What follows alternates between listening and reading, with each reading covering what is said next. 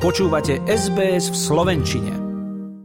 Slovenská vláda sa konečne dohodla a odsúhlasila darovanie migov na Ukrajinu. Tento krok rozpútal vášne hlavne v opozičnej strane Smer, ktorá takýto krok vníma ako otvorené zainteresovanie sa našej krajiny do vojnového konfliktu.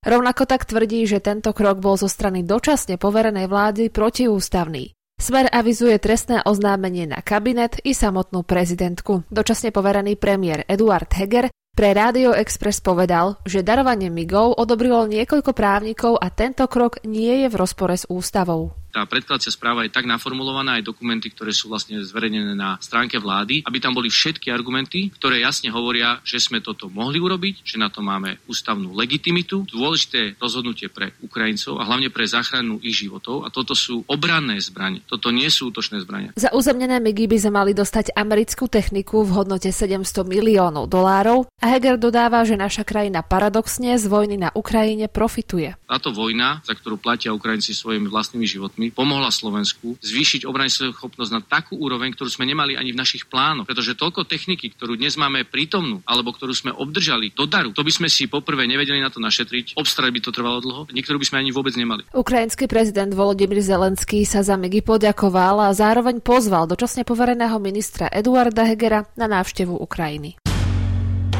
Lyžiarske strediská chcú vyššie právomoci pre políciu či záchranárov. Ubudlo by tak nebezpečných lyžiarov či snowboardistov, ktorí ohrozujú druhých.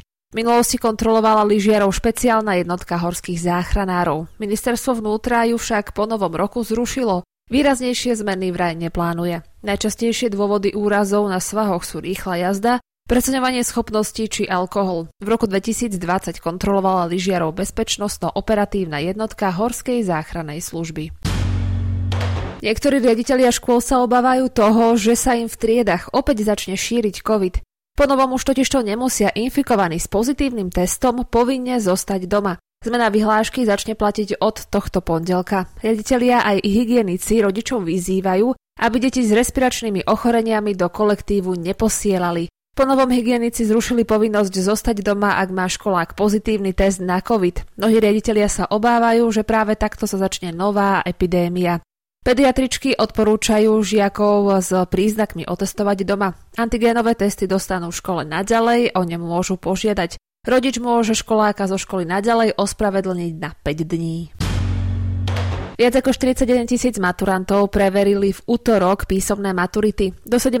marca overovali ich vedomosti zo slovenského jazyka a literatúry, cudzieho jazyka, matematiky a v prípade žiakov maďarskej a ukrajinskej národnosti aj z ich materinského jazyka. Z celkového počtu maturantov je vyše 2400 žiakov so zdravotným znevýhodnením. Týždeň písomných maturít tradične otvoril externý test a tiež slohová práca zo slovenského jazyka a literatúry. Výsledky žiakov budú sprístupnené do 5. mája.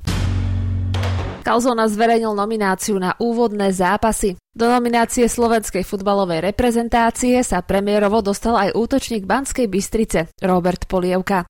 Tréner Francesco Calzona ho zaradil do kádra pred úvodnými zápasmi kvalifikácie Euro 2024 proti Luxembursku a tiež Bosne a Hercegovine.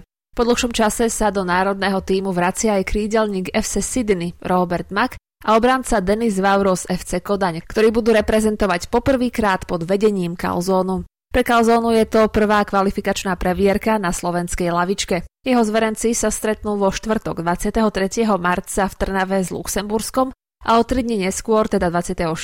marca, privítajú v Bratislave Bosnu a Hercegovinu. A ja ešte doplním dve aktuálne správy. Lyžiarka Petra Vlhová vyhrala finálový slalom Svetového pohára v Andorskom Soldeu a dosiahla tak druhé víťazstvo v sezóne a 28. v celkovej kariére. Druhá skončila chorvátka Leona Popovič a tretia Vlhovej najväčšia súperka Američanka Mikaela Šifrin. Veľmi dramatická správa prišla z Banskej Štiavnice, kde tamojšia historická budova, v ktorej sídli Európsky významné múzeum s názvom Banka lásky, začalo včera horieť a požiar sa rozšíril do okolitých budov, vrátane Banského múzea a galérie Jozefa Kolára. Podľa denníka N malo celkovo horieť 7 budov, po väčšine kultúrnych pamiatok. Momentálne je situácia pod kontrolou. Na hasení sa podielala vyše stovka hasičov a desiatky vojakov.